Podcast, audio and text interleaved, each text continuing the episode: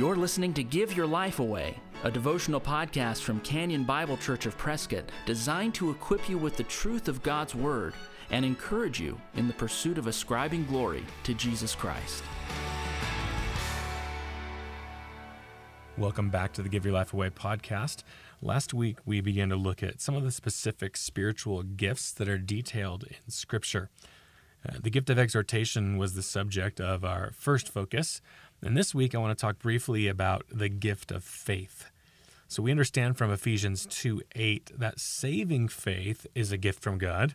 This means that when a person exercises faith in Jesus Christ for the first time for salvation, we can look back and realize that that faith was actually granted to them by God.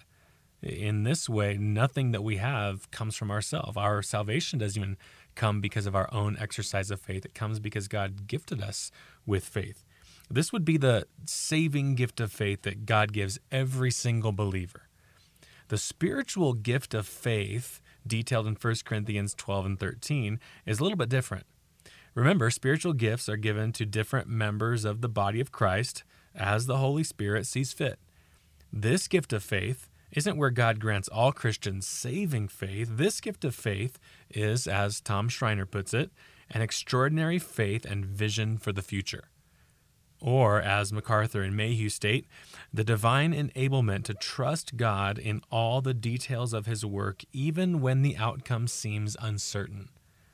The person with the gift of faith is, is most often an optimistic person when it comes to the purposes of God in the world, and because they're optimistic because of the promises of God and what God says in His Word.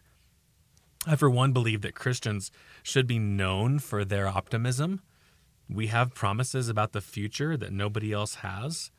Our promises about the future, in fact, help us to respond rightly in our present, in everyday life. In this way, we're all unlike the rest of the world as Christians. However, there are some Christians who who have this gift even in a greater measure. So all Christians should be optimistic because of the promises of God, because of who He is and what He says. But there are Christians who are, I, I guess you could say, super optimistic, um, really hopeful, and have this great, overwhelming trust in God, no matter how dire the circumstances might look. There are just some Christians who exude more faith more often.